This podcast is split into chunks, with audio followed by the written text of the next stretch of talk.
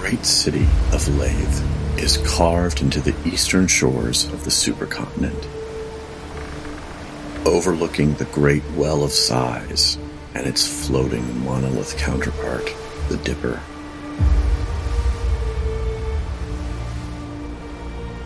From its seat in Lathe, the nation of Corpus has spread far, stretching its borders to the edge of the western wastelands. The vast expanse of this empire is the envy of the other nations to its north and south. But all is not well in Corpus.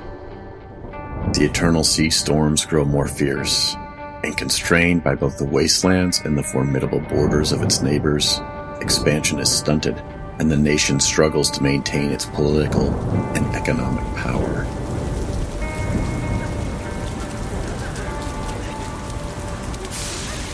Others worry that soon the great hurricanes will not keep to the distant horizon, and even more fear the strange gases that have begun to rise from the earth.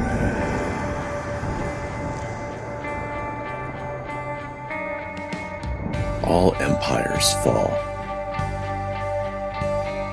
but who will Corpus take with it?